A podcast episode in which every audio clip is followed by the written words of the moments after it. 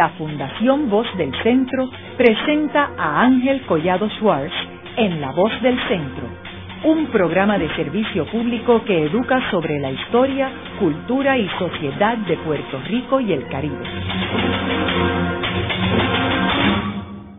Saludos a todos. El programa de hoy está titulado La importancia de CEREP en Puerto Rico. Y hoy tenemos como nuestra invitada a la doctora Marcia Rivera, quien es economista, socióloga e investigadora y quien actualmente es parte del Centro Latinoamericano de Economía Humana. CEREP significa el Centro de Estudios de la Realidad Puertorriqueña y fue fundado en el 1971 hasta el 1995. Marcia fue una de las fundadoras de este importante centro. Tenemos que recordar que en el 1971 Puerto Rico estaba pasando por unos momentos bien importantes en su historia. Primero, en el 1968, Luis A. Ferré se convierte en el primer gobernador anexionista electo por el pueblo de Puerto Rico como resultado de la división del Partido Popular en el 1968, donde el gobernador incumbente Roberto Sánchez Vilella abandona el Partido Popular y funda el Partido del Pueblo y se presenta como candidato a gobernador, y esa división es la que lleva a Ferré a la gobernación. Y por otro lado, Estados Unidos estaba envuelto en una guerra, que era la guerra de Vietnam, con el presidente Richard Nixon, en ese momento quien había sido electo en 1968. En ese contexto histórico, Marcia, cuéntanos, ¿cómo es que surge la idea de fundar un centro para estudiar la realidad puertorriqueña?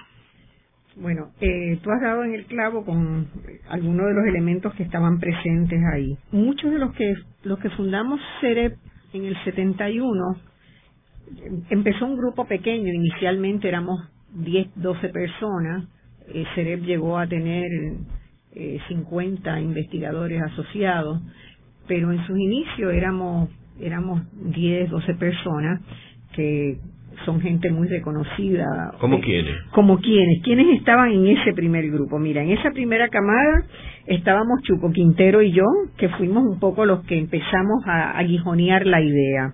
Estaba Joaco Villamil, estaba Rafael Ramírez, un antropólogo y urbanista que era profesor de antropología, director del Departamento de Sociología y Antropología de la UPR, José Antonio Herrero, el economista, José Luis Barreto, también economista, Isabel Pico, Federico Hernández Denton, Ana Elvia Quintero y Rafael Irizarri. Esos fuimos los que empezamos.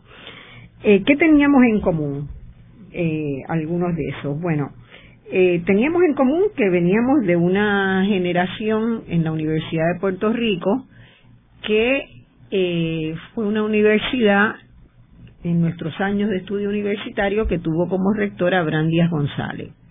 Eso no fue poca cosa.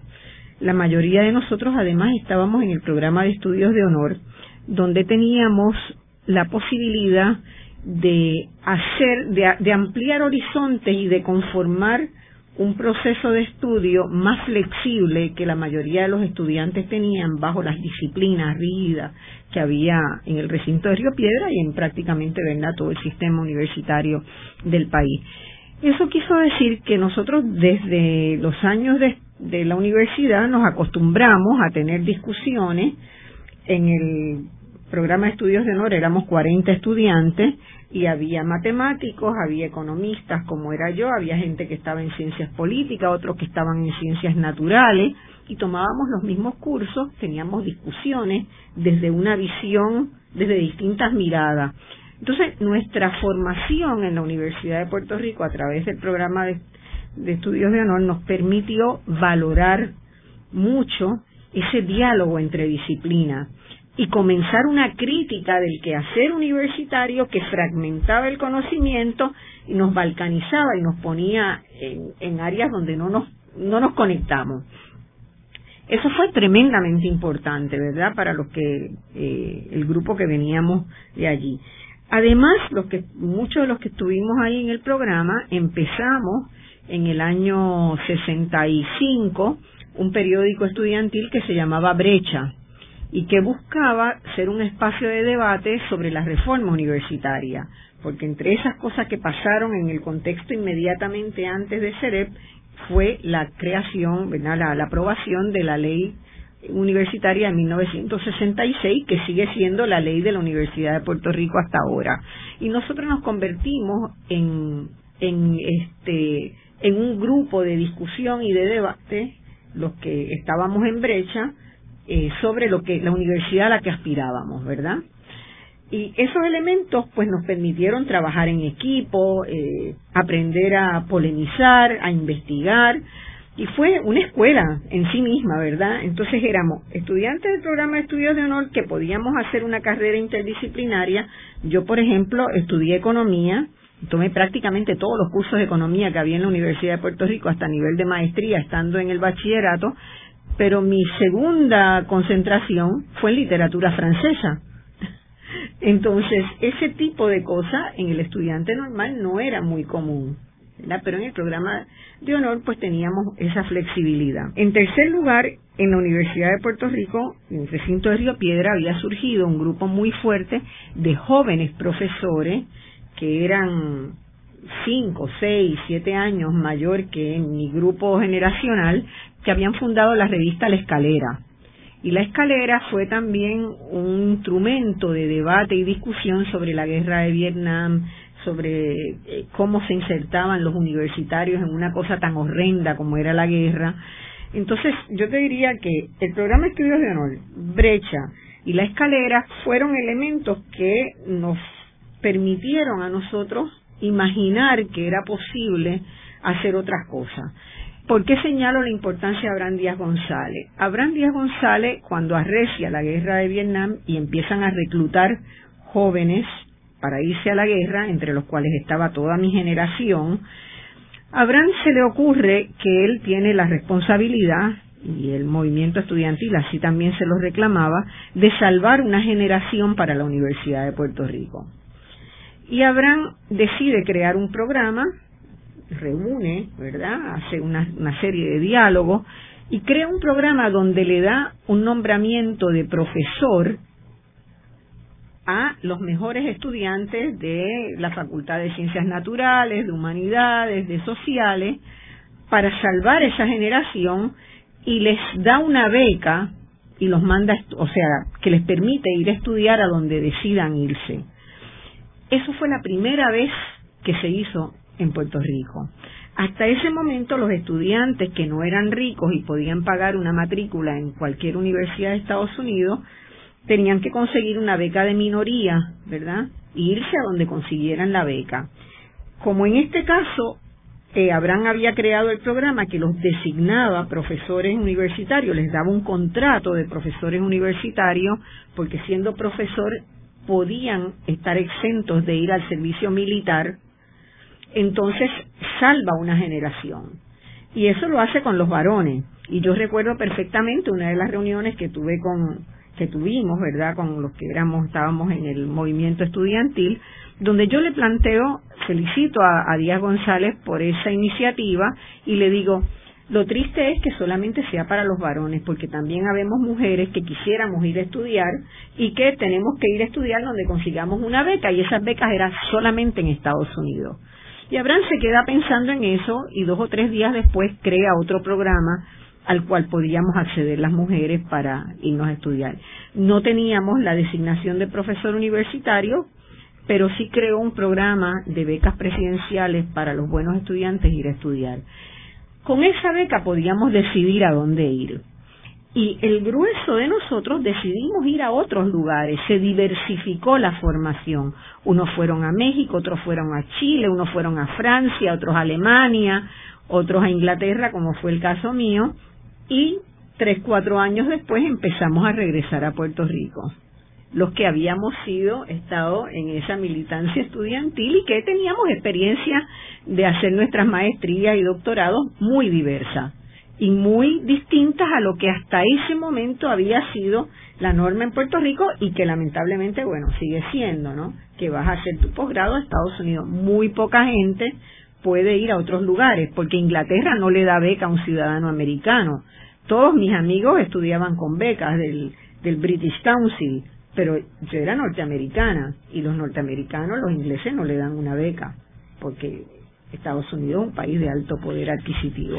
Esa es la coagulación. Cuando volvemos, estamos todos trabajando en las tesis y empezamos como una reunión de amigos, apoyarnos mutuamente y en tratar de entender lo que había pasado en ese 68. Volvimos al país en el año 70, 71, nos habíamos ido en 67, 68, volvemos con nuestros trabajos de investigación en marcha y con un cambio radical en Puerto Rico. La primera vez que el Partido Popular pierde las elecciones.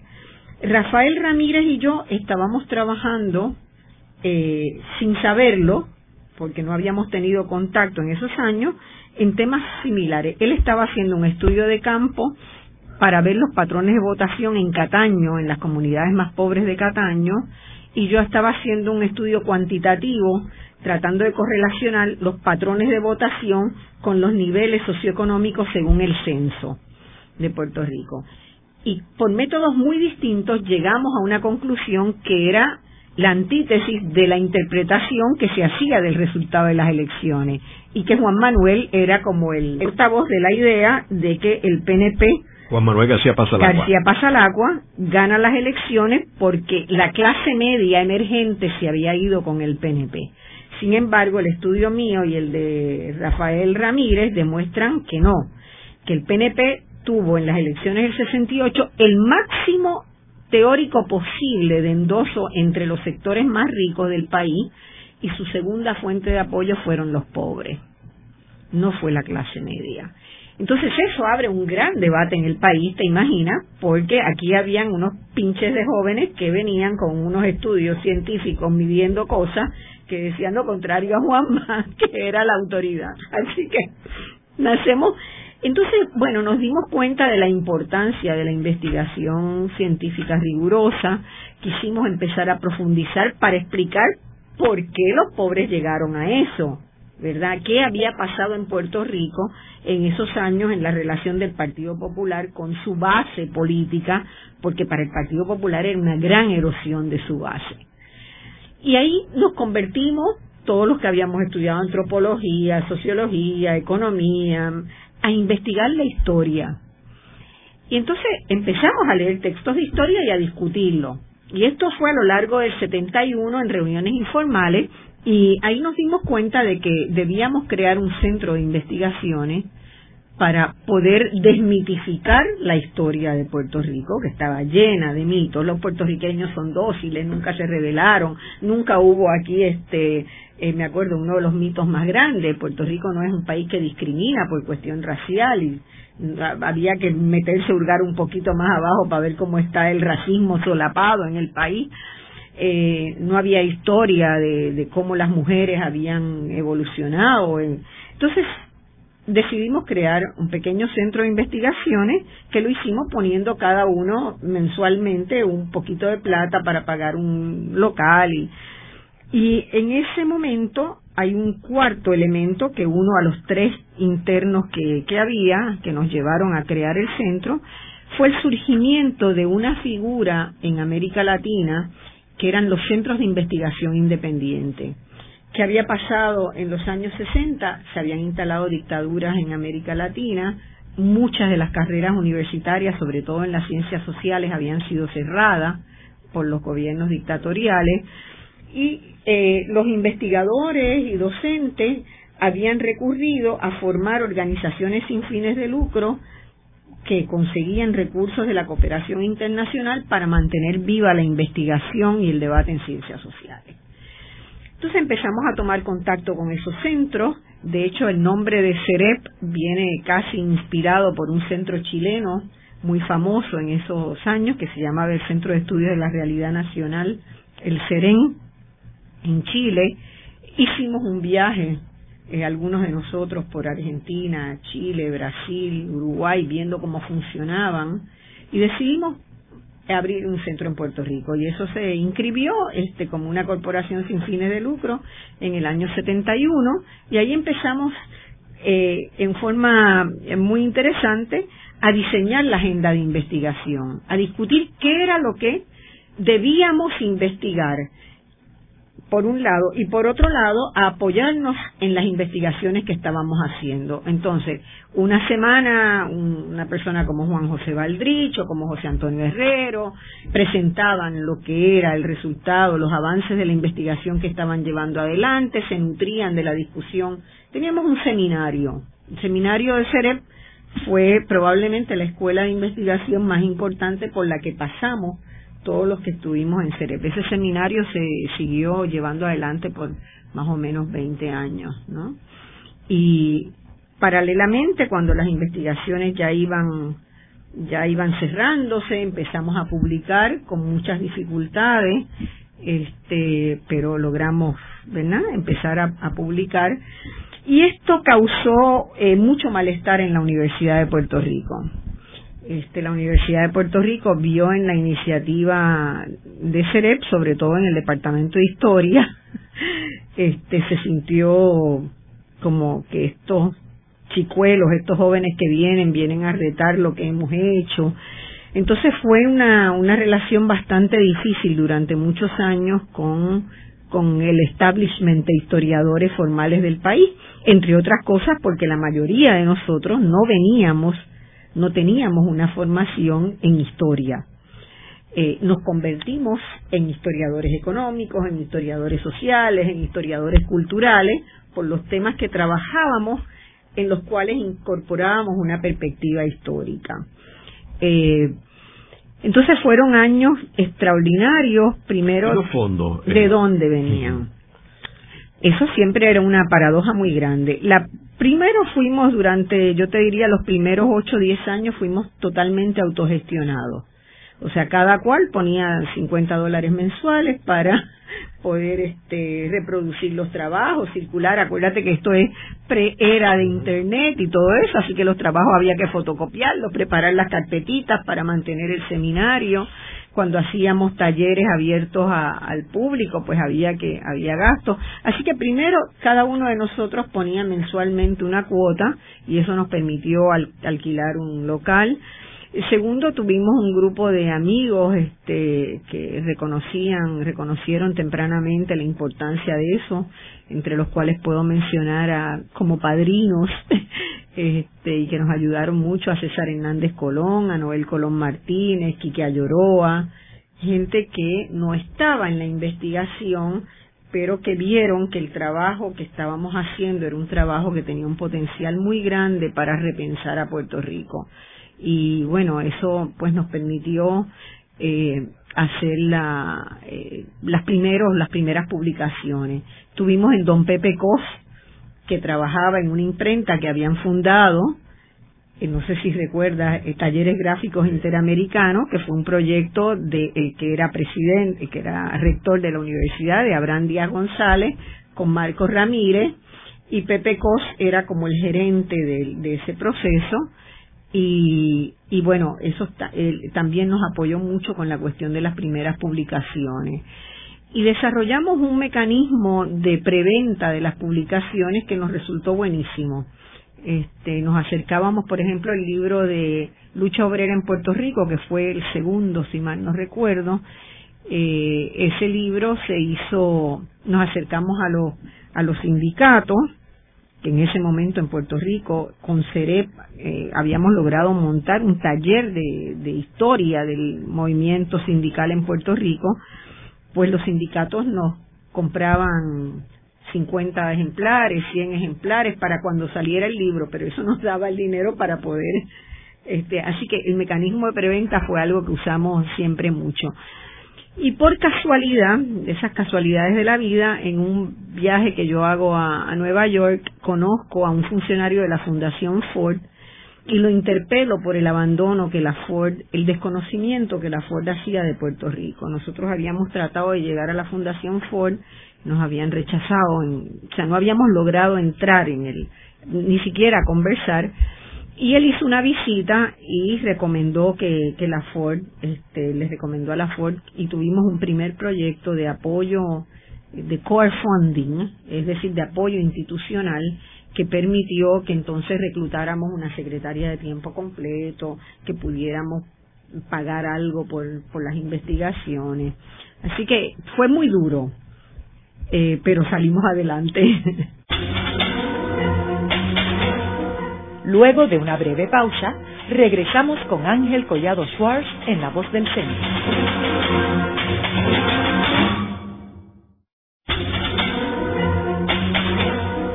Regresamos con Ángel Collado Schwartz en La Voz del Centro.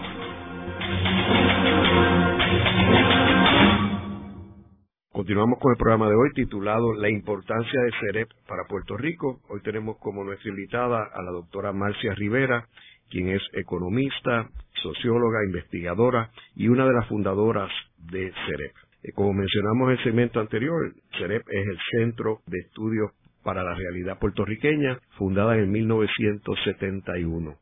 Marcia, mencionaste en el segmento anterior de que uno de los primeros estudios estaba relacionado con las elecciones, los resultados de las elecciones de 1968. ¿Pero qué otros estudios hicieron en esa etapa inicial? Bueno, mira, en esa etapa inicial primero se hizo una mirada muy profunda de la economía de Puerto Rico, sobre todo el siglo XIX, ¿no? Y ahí hay trabajos que se publicaron, trabajos de Andrés Ramos Matei sobre la industria azucarera, trabajos de la esclavitud en Puerto Rico, por ejemplo, de José Curé. Hubo la reconstrucción de los procesos históricos, y esto quiero insistir en ello, porque hasta ese momento la historia se estudiaba por fecha o por próceres, ¿verdad? Entonces nosotros le dimos una vuelta a esa mirada, no estudiar un periodo cronológico de la historia o estudiar la acción de los grandes hombres, sino estudiar procesos económicos, procesos sociales, procesos de integración comunitaria, familiar, estudiar procesos y estudiar problemas. Y eso visto desde distintas miradas, ¿verdad? Desde la mirada de un economista, de un antropólogo, a un determinado problema que se dio históricamente. Eso cambió totalmente la lógica de mirar la historia de Puerto Rico y nos permitió salir de esa historia almibarada, que era la que se enseñaba en Puerto Rico, una historia sin conflicto.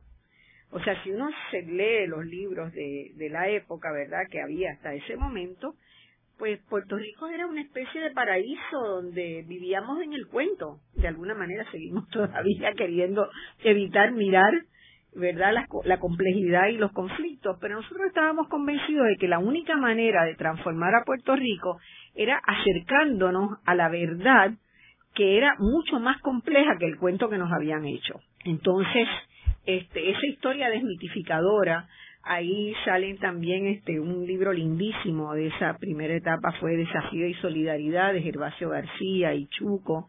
El trabajo sobre la esclavitud, la cantidad de investigaciones que se hicieron sobre la esclavitud en Puerto Rico, que era un tema que no se tocaba, esclavitud y el legado de la esclavitud en términos de una cultura de subordinación, de una cultura de cimarronería, de las contradicciones que generó ese régimen esclavista, las implicaciones para la economía de Puerto Rico, de lo que sucedió en el 98, a partir del 98, cuando Estados Unidos invade a Puerto Rico y toma a Puerto Rico y cambia el modelo económico de Puerto Rico. ¿Qué pasó?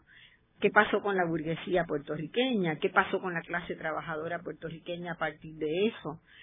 Meramente un dato, ¿verdad? ¿Qué implicancias tuvo la devaluación de la moneda puertorriqueña para la generación de riquezas en el país y para la clase hacendada de Puerto Rico? Cómo entendemos todos los conflictos nacionalistas de la década del 30 y cómo podemos entender por qué el Partido Popular, cuando se funda, tiene tanto arraigo, porque lo que se generó en el conflicto del modelo económico que establecen los norteamericanos acá, con la organización de la producción sobre bases de la plantación cañera ausentista, la pérdida de acceso a la tierra del campesinado tradicional, que tiene o que emigrar o venirse a los arrabales, todos esos cambios que implicaron cambios en la estructura familiar, las familias rotas, porque mientras eran agregados en la estructura de la hacienda, vivían en el campito, cultivaban su comida y tal.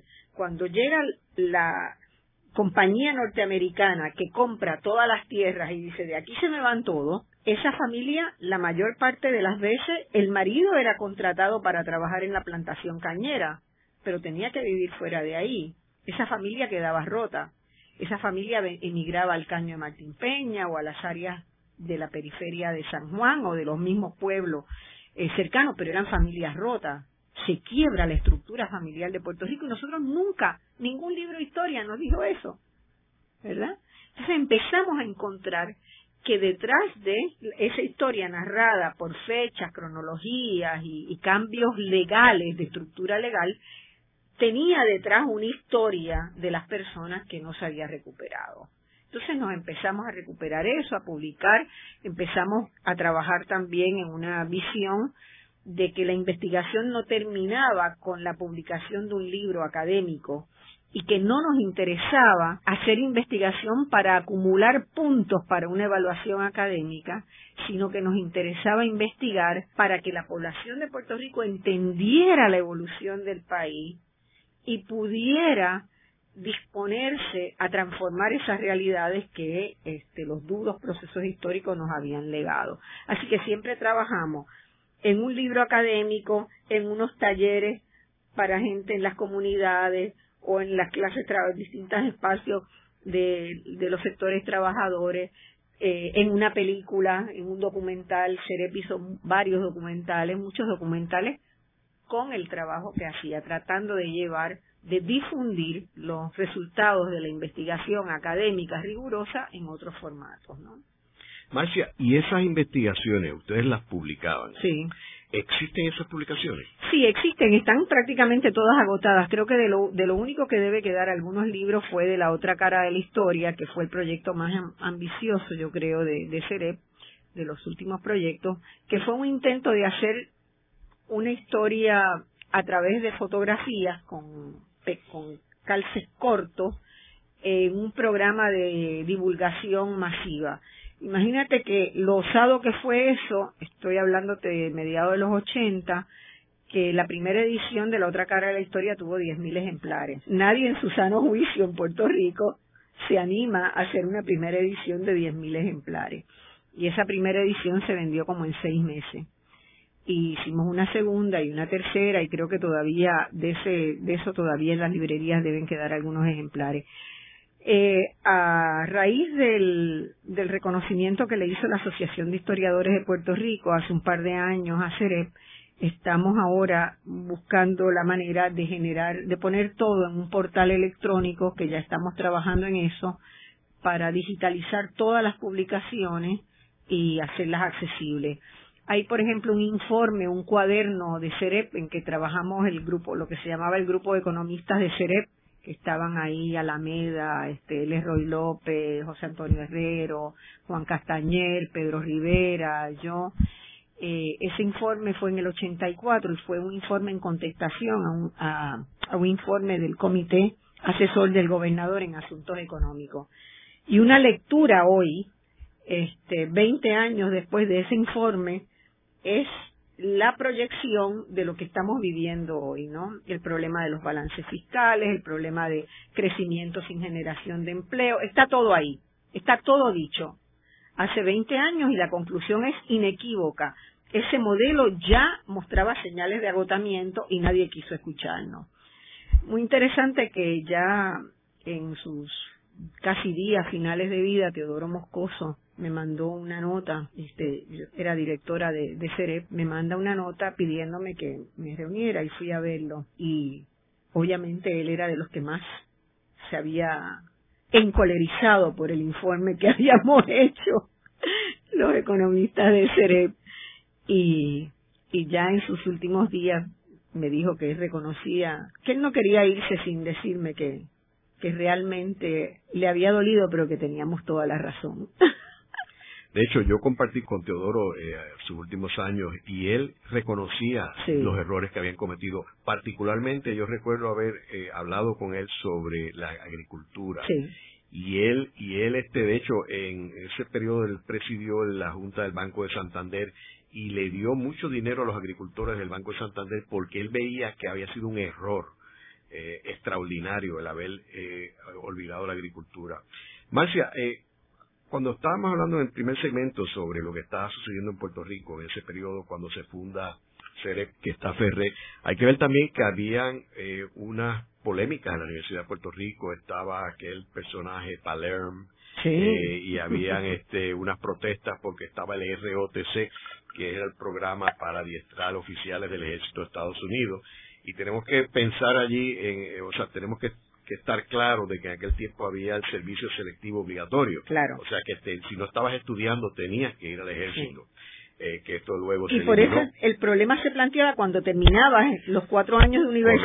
Correcto. Ahí se agarraban. Correcto. Por eso es que el rector crea este programa dándole la vuelta para salvar una generación, y eso hay que reconocérselo toda la vida. Correcto. Ahora, una vez llegamos al 1972, cuando el Partido Nuevo Progresista y Luis A. Ferré pierde la reelección, y entra Rafael Hernández Colón, y entra, tú mencionabas ahorita, Federico Hernández Denton, que participa en ese gobierno y se va de la universidad a dirigir, a ser el primer secretario de DACO. ¿Cómo este cambio político afecta a CEREP? Bueno, fue un ambiente más liberal, pero fíjate que parte de lo que le pasó a CEREP es que todos los partidos nos odiaban. Porque cada partido ha construido su propia mitología de la historia, ¿verdad? Y te digo, nosotros tuvimos tantas críticas del independentismo por, bueno, decir cosas que eran obvias y evidentes, que José de Diego era un hacendado, por ejemplo, ¿verdad? Y que en muchos de los proyectos que se presentaban y de los debates de su era tenía posiciones muy conservadoras. Entonces, bueno, éramos odiados por el independentismo, éramos odiados por el PNP, que sin duda fue bastante más allá en intentar desestabilizar el trabajo que hacíamos, pero también por los populares. Esa es una historia que está también por hacerse. De hecho, la decisión de descontinuar el trabajo de CEREP a 25 años de haber sido fundado, en gran medida fue porque en una administración del Partido Popular se torpedió y se intervino con los organismos, las agencias que en Estados Unidos nos habían dado dinero para proyectos de investigación. Y eso fue bastante terrible, ¿no? Yo guardo una carta de una evaluación del National Endowment for the Humanities que había financiado parte del proyecto que permitió sacar la otra cara de la historia, y habíamos sometido la propuesta para hacer el volumen 2, donde un funcionario le escribió al National Endowment diciendo que ni un solo centavo norteamericano debía darse a CEREP para que desprestigiara a los Estados Unidos.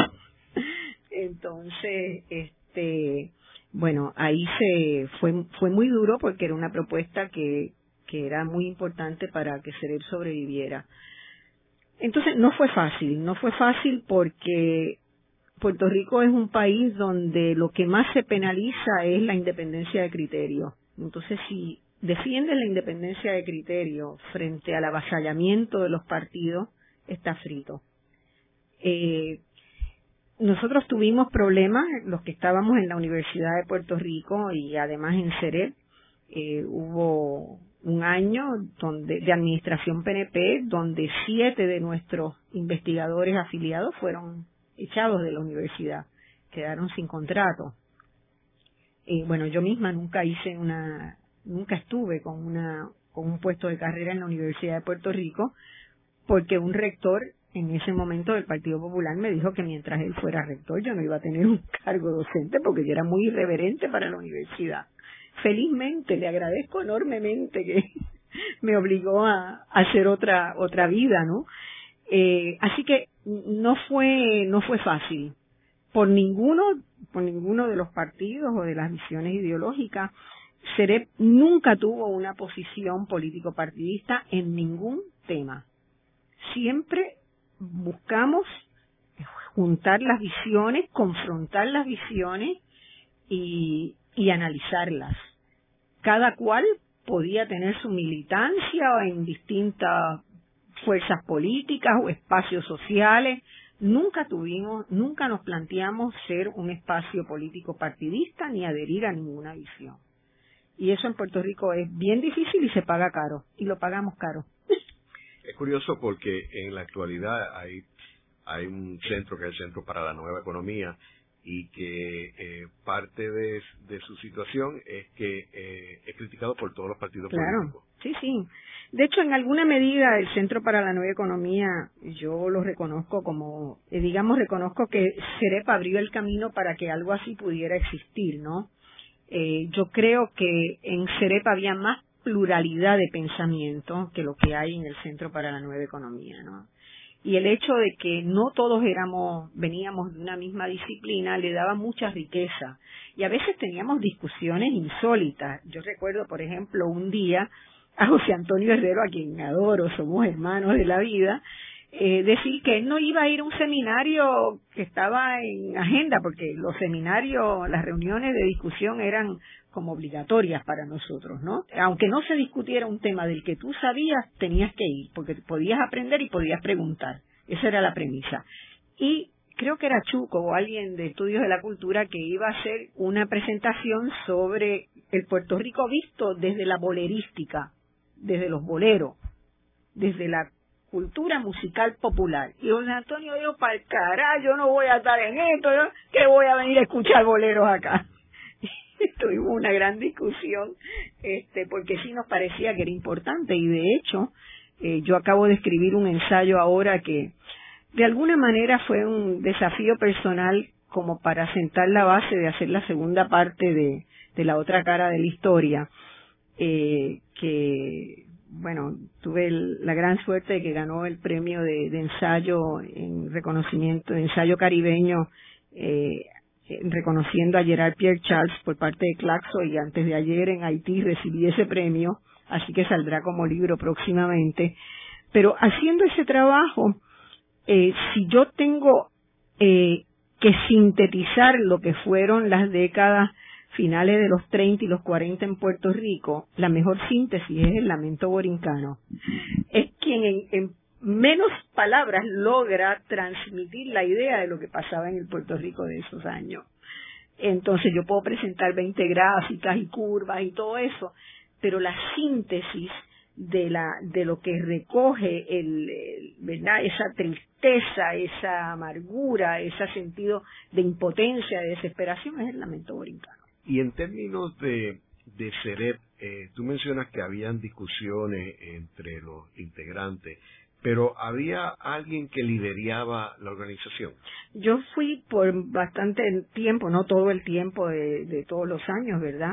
Luis Rivera Pagán fue director de CEREP, Arcadio Díaz Quiñones fue también director de CEREP, hacíamos elecciones internas y organizábamos el trabajo así. Yo fui la que más tiempo estuve en la dirección de CEREP en esos años. Hay temas, por ejemplo, que nunca nadie había trabajado, el tema del feminismo, de la situación. Nosotros nos dedicamos a hacer la historia de los sin historia, la historia de los negros, la historia de la clase trabajadora, la historia de las mujeres, la historia invisible, lo que no salía en los libros de historia. Y siempre generando agendas colectivas de trabajo, una visión interdisciplinaria y teniendo como centro qué pasaba a la gente, qué le pasaba a la gente de carne y hueso. Y la historia enfocando en eso, no en los líderes, no en las fechas gloriosas o monumentales, ¿verdad? Sino en los procesos que llevaron al país. Entonces yo creo que todavía hay mucha gente que nos dice tienen que lanzar un CEREP de segunda época, y estamos evaluándolo. Todos los que estamos en CEREP o los que estuvimos en CEREP hoy son gente muy reconocida en el país, ¿verdad?, que ha aportado muchísimo. Te digo algunos nombres que te los vas a recordar, además de los que vimos inicialmente. Mencioné a Arcadio Díaz Quiñones, George Fromm, Jorge Rodríguez Beruf, Guillermo Baralt, Humberto García.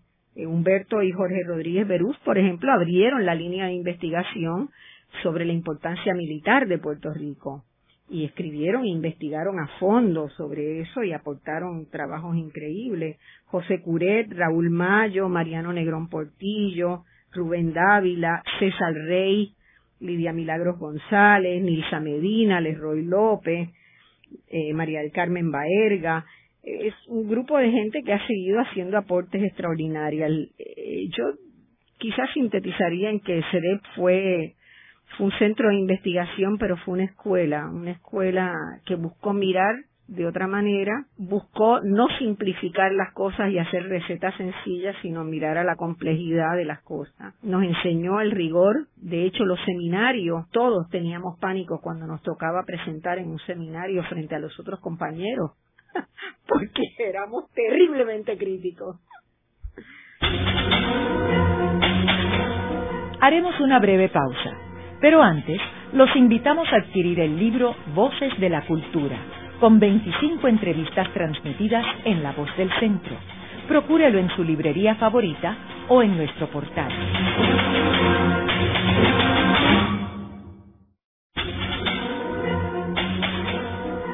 Están escuchando a Ángel Collado Schwartz en La Voz del Centro. Ahora pueden accesar a toda hora y desde cualquier lugar la colección completa de un centenar de programas transmitidos por La Voz del Centro mediante nuestro portal www.vozdelcentro.org.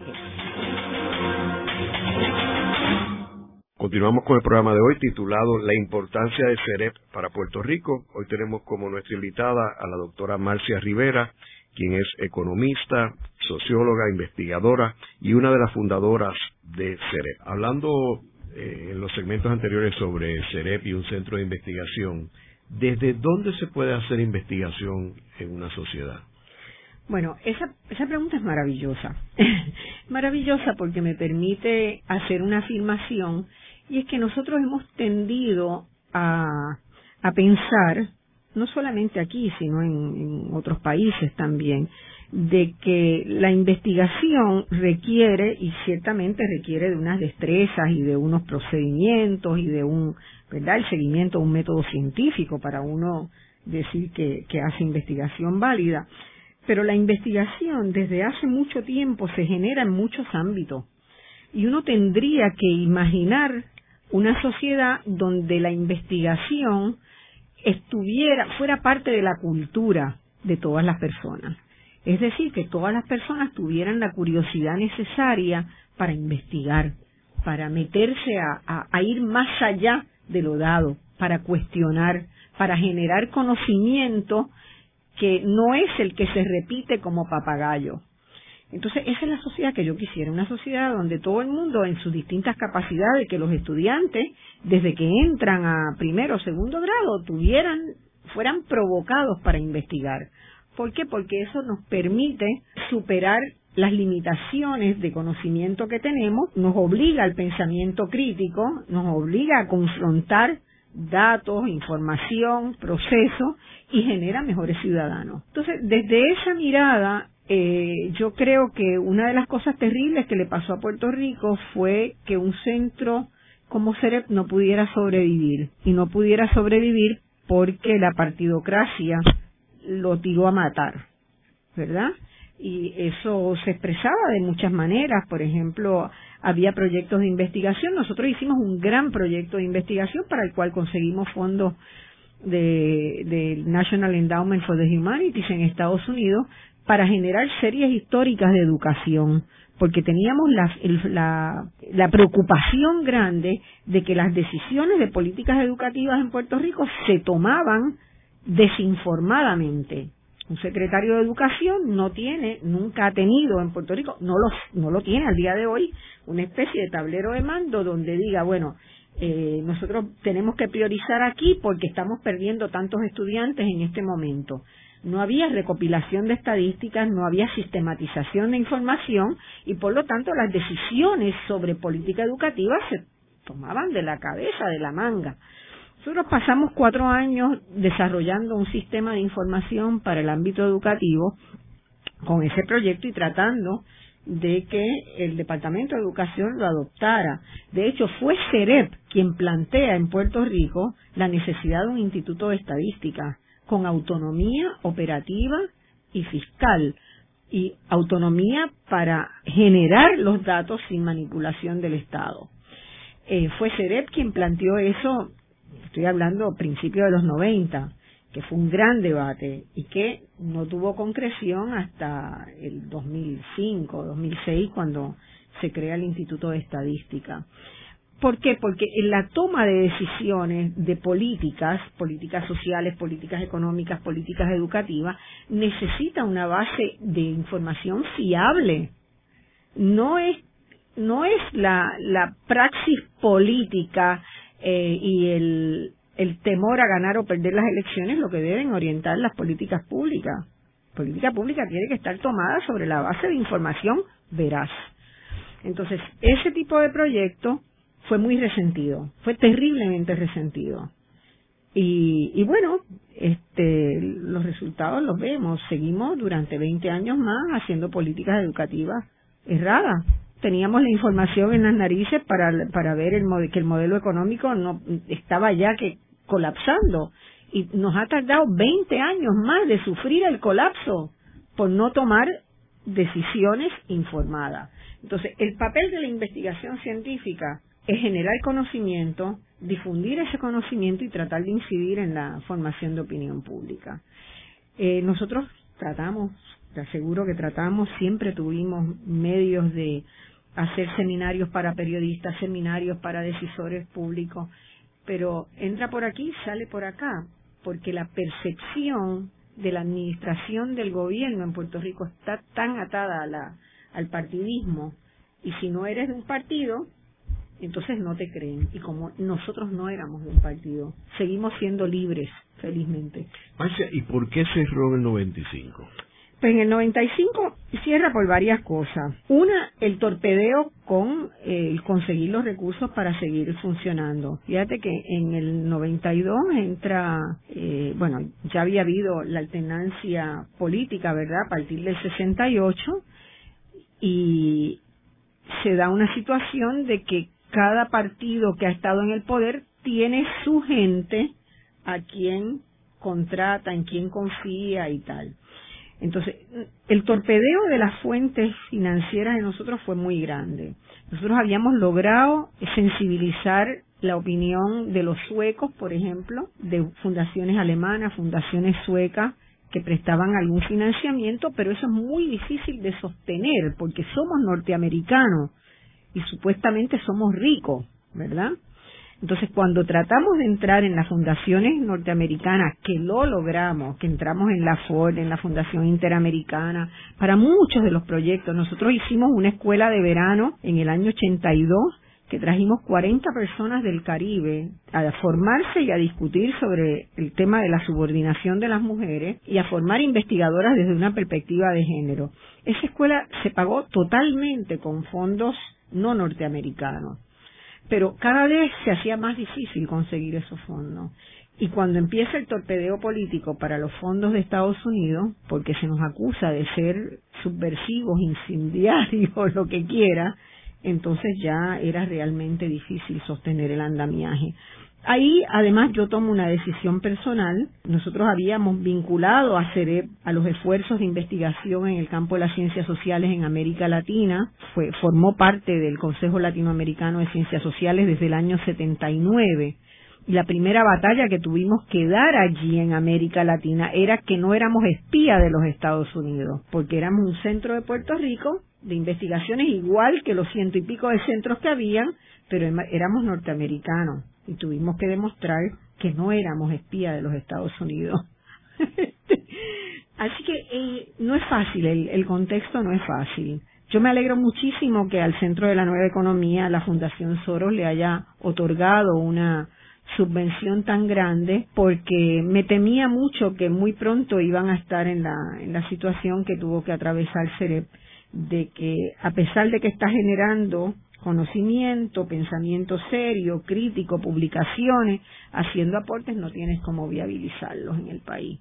Nunca tuvimos una subvención, por ejemplo, que la solicitamos muchas veces, de los llamados fondos de barril, para usarlos para la investigación. A cualquier equipo de pelota le dan $200,000 o $300,000, pero para la investigación científica en ciencias sociales nunca lo hubo, siendo que los mayores problemas de Puerto Rico son los problemas sociales.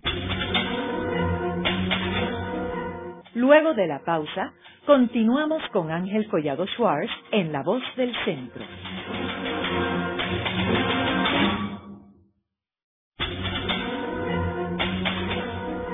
Continuamos con la parte final de La Voz del Centro con Ángel Collado Schwartz. Pueden enviarnos sus comentarios a través de nuestro portal www.vozdelcentro.org. Continuamos con el programa de hoy titulado La importancia de CEREP para Puerto Rico. Hoy tenemos como nuestra invitada a la doctora Marcia Rivera, quien es economista, socióloga, investigadora y una de las fundadoras de CEREP. Estoy consciente de que llevas varios años fuera de Puerto Rico y que estás en Uruguay y has estado envuelta con varios de los centros de investigación en Uruguay, en América Latina. ¿Qué tú crees que Puerto Rico puede aprender de lo que están haciendo estos centros en Uruguay, que la revista The Economist puso como el principal país del mundo, un país modelo? ¿Qué tú crees que podemos aprender aquí? Bueno, mira, yo me fui inicialmente en el año enero del 92 a dirigir el Consejo Latinoamericano de Ciencias Sociales, que es el organismo internacional más grande que existe de ciencias sociales en el mundo. No hay ningún otro que tenga la envergadura que tiene Claxo. Claxo hoy tiene 350 centros de investigación afiliados de todos los países de América Latina. Yo estuve 2 periodos de gestión ahí, estuve 8 años en Buenos Aires. De hecho, tú me visitaste en Buenos Aires ahí en ese momento cuando yo estaba allá. Y yo tomé la decisión de aceptar ese desafío que me propusieron justamente porque preveía que a partir del 92 la cosa en Puerto Rico y para CEREP iba a ser demasiado difícil. Iba a ser demasiado difícil y que además nos venía bien un baño de otras experiencias. Y fue la mejor decisión que tomé en la vida, ¿no? Sin duda. Eso me permitió conocer muy de fondo otros acercamientos, otras miradas, otras visiones, otras formas de actuar. Y yo te diría que lo que hoy más me impresiona es cómo cambió en América Latina la relación investigación-toma de decisiones. Hoy, la mayoría de los gobiernos latinoamericanos, para tomar sus decisiones, buscan el asesoramiento, el consejo y usan la investigación que generan las universidades y los centros de investigación, no los consultores o los lobbies que se hacen. Y en Puerto Rico nosotros seguimos dependiendo, ¿verdad?, del asesoramiento de empresas como Boston Consulting Group, que cobra millones de dólares que hubieran podido quedar en Puerto Rico porque la mejor comprensión y el mejor análisis de la situación de Puerto Rico está en nuestros economistas, y nuestros economistas están en las universidades de este país, ¿verdad? Entonces, eso en América Latina es impensable. O sea, es impensable que Uruguay contrate a una empresa como Boston Consulting para que le diga cómo va a encarar su economía. Eso sencillamente no les pasa por la cabeza. Entonces, ¿qué pasa? En la medida en que tú usas el dinero del Estado para mejorar la capacidad de investigación, mejoras también la universidad, el dinero se queda en el país y ganan todo. Nosotros estamos en la lógica de seguir contratando el expertise afuera, cuando hay pocos países que tienen el talento y las capacidades que tiene Puerto Rico.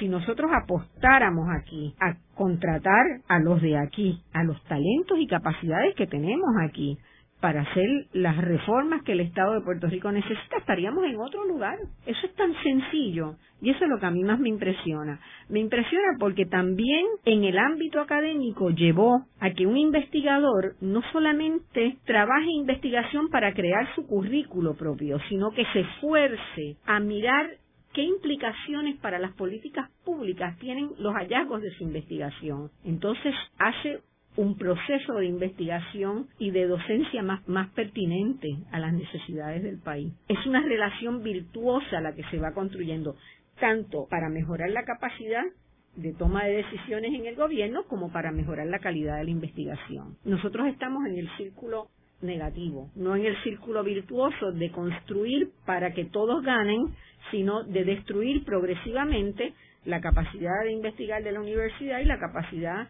de tomar decisiones informadas del gobierno. Tú mencionas estas corporaciones, firmas de consultores. como Boston Consulting Group o McKinsey. Y hay un elemento que la gente se olvida. Uno, que estos son corporaciones con fines de lucro. Sin duda. ¿Okay? O sea, ellos están haciendo un proyecto y ganan mucho. Y ganan mucho dinero y no lo ocultan. O sea, no es que estén diciéndose que son sin fines de lucro. Y segundo, que tienen unos conflictos de intereses, porque tienen firmas comerciales que tienen unos intereses particulares, que son grandes clientes de ellos. Así que no hay comparación entre el compromiso de una firma independiente privada versus una universidad. Y además hay otra cosa todavía más perversa, es que muchas veces la investigación básica, ellos subcontratan a profesores de Puerto Rico para hacerla, ¿verdad? Entonces uno dice, estamos locos, ¿cómo vamos a hacer eso? Es terrible. Yo estoy ahora dedicándole mucho tiempo, yo tengo domicilio en Uruguay y domicilio en Puerto Rico, yo pago mis contribuciones en Puerto Rico. O sea, yo sigo residiendo en Puerto Rico porque la mitad del año estoy acá. Yo más o menos estoy 2 semanas en Uruguay, 2 semanas en Puerto Rico todos los meses. Es un sacrificio personal enorme, pero en este momento de la vida yo creo que es lo que puedo hacer y donde más puedo apoyar y ayudar. Pero me doy cuenta de que nosotros tenemos, uno, que mejorar la capacidad de interacción entre el gobierno y las organizaciones de la sociedad civil. Eso en los países donde vivo y trabajo y conozco bien, las políticas sociales se instrumentan mayormente a través de organizaciones de la sociedad civil, corporaciones sin fines de lucro que están en la base. Y nosotros tenemos aquí trabajos extraordinarios, pero no hay esa conexión. Hay más bien el temor de entregarle recursos o entregarle trabajo a las organizaciones sin fines de lucro, cuando son las que tienen demostrado en todos los estudios que se han hecho en todos los países que es mucho más efectivo la política que se lleva desde las organizaciones sin fines de lucro a nivel local que las que se llevan a través de la burocracia gubernamental. Entonces nosotros expandimos la burocracia gubernamental para que sea esa burocracia la que instrumente la política local de desarrollo. No, se puede hacer de otra manera, más fácil, menos costosa. Y lo mismo hacia la investigación, ¿no? Entonces esa bisagra nos daría, ¿verdad?, un gobierno mucho más ágil y un gobierno con mejores resultados y menos costoso. Parte del problema de Puerto Rico también es que tiene un sector privado muy chico. O sea, la gente habla mucho del gigantismo del gobierno, y es cierto, el gobierno creció muchísimo en la instrumentación de todos los programas federales que hay en el país, ¿verdad? Entonces hay una burocracia enorme. Pero parte del problema es que el sector privado de generación de bienes y servicios privados en Puerto Rico es muy pequeño, porque la apuesta nuestra fue a perseguir los grandes inversionistas, ¿verdad?, que generan poco empleo y que generan mucha ganancia, porque es más fácil eso. Ese trabajo de correr detrás de ellos es más fácil. Y sin embargo, mientras no cambiemos esa lógica, vamos a seguir con estos problemas. Así que han sido muchos los aprendizajes que yo he tenido en América Latina estos años, sin duda. En el programa de hoy hemos discutido a la organización CEREP, que es el Centro de Estudios de la Realidad Puertorriqueña, y vemos cómo CEREP hizo una contribución importante en la historia de Puerto Rico en un periodo crítico, que es un periodo cuando el partido que controlaba el país por varias décadas, el Partido Popular Democrático, pierde las elecciones y empieza la alternanza política entre los dos partidos políticos, y CEREP realizó una investigación bien importante sobre la sociedad de Puerto Rico. Segundo, sirvió de un centro de estudios para lograr que sus miembros y otras generaciones nuevas pudieran insertarse en toda esta investigación que se está realizando. Y tercero, que sirvió de modelo para otras organizaciones como, por ejemplo, el Centro de la Nueva Economía. Sí. Muchas gracias, Marcia. Encantada en estar con ustedes y gracias por este espacio y por relevar algo que realmente yo creo que fue importante para Puerto Rico, pero ojalá se pueda hacer una segunda época. Esta ha sido una producción como servicio público de la Fundación Voz del Centro. Los invitamos a sintonizarnos la próxima semana a la misma hora. Y recuerden que pueden adquirir el libro Voces de la Cultura en su librería favorita o en nuestro portal.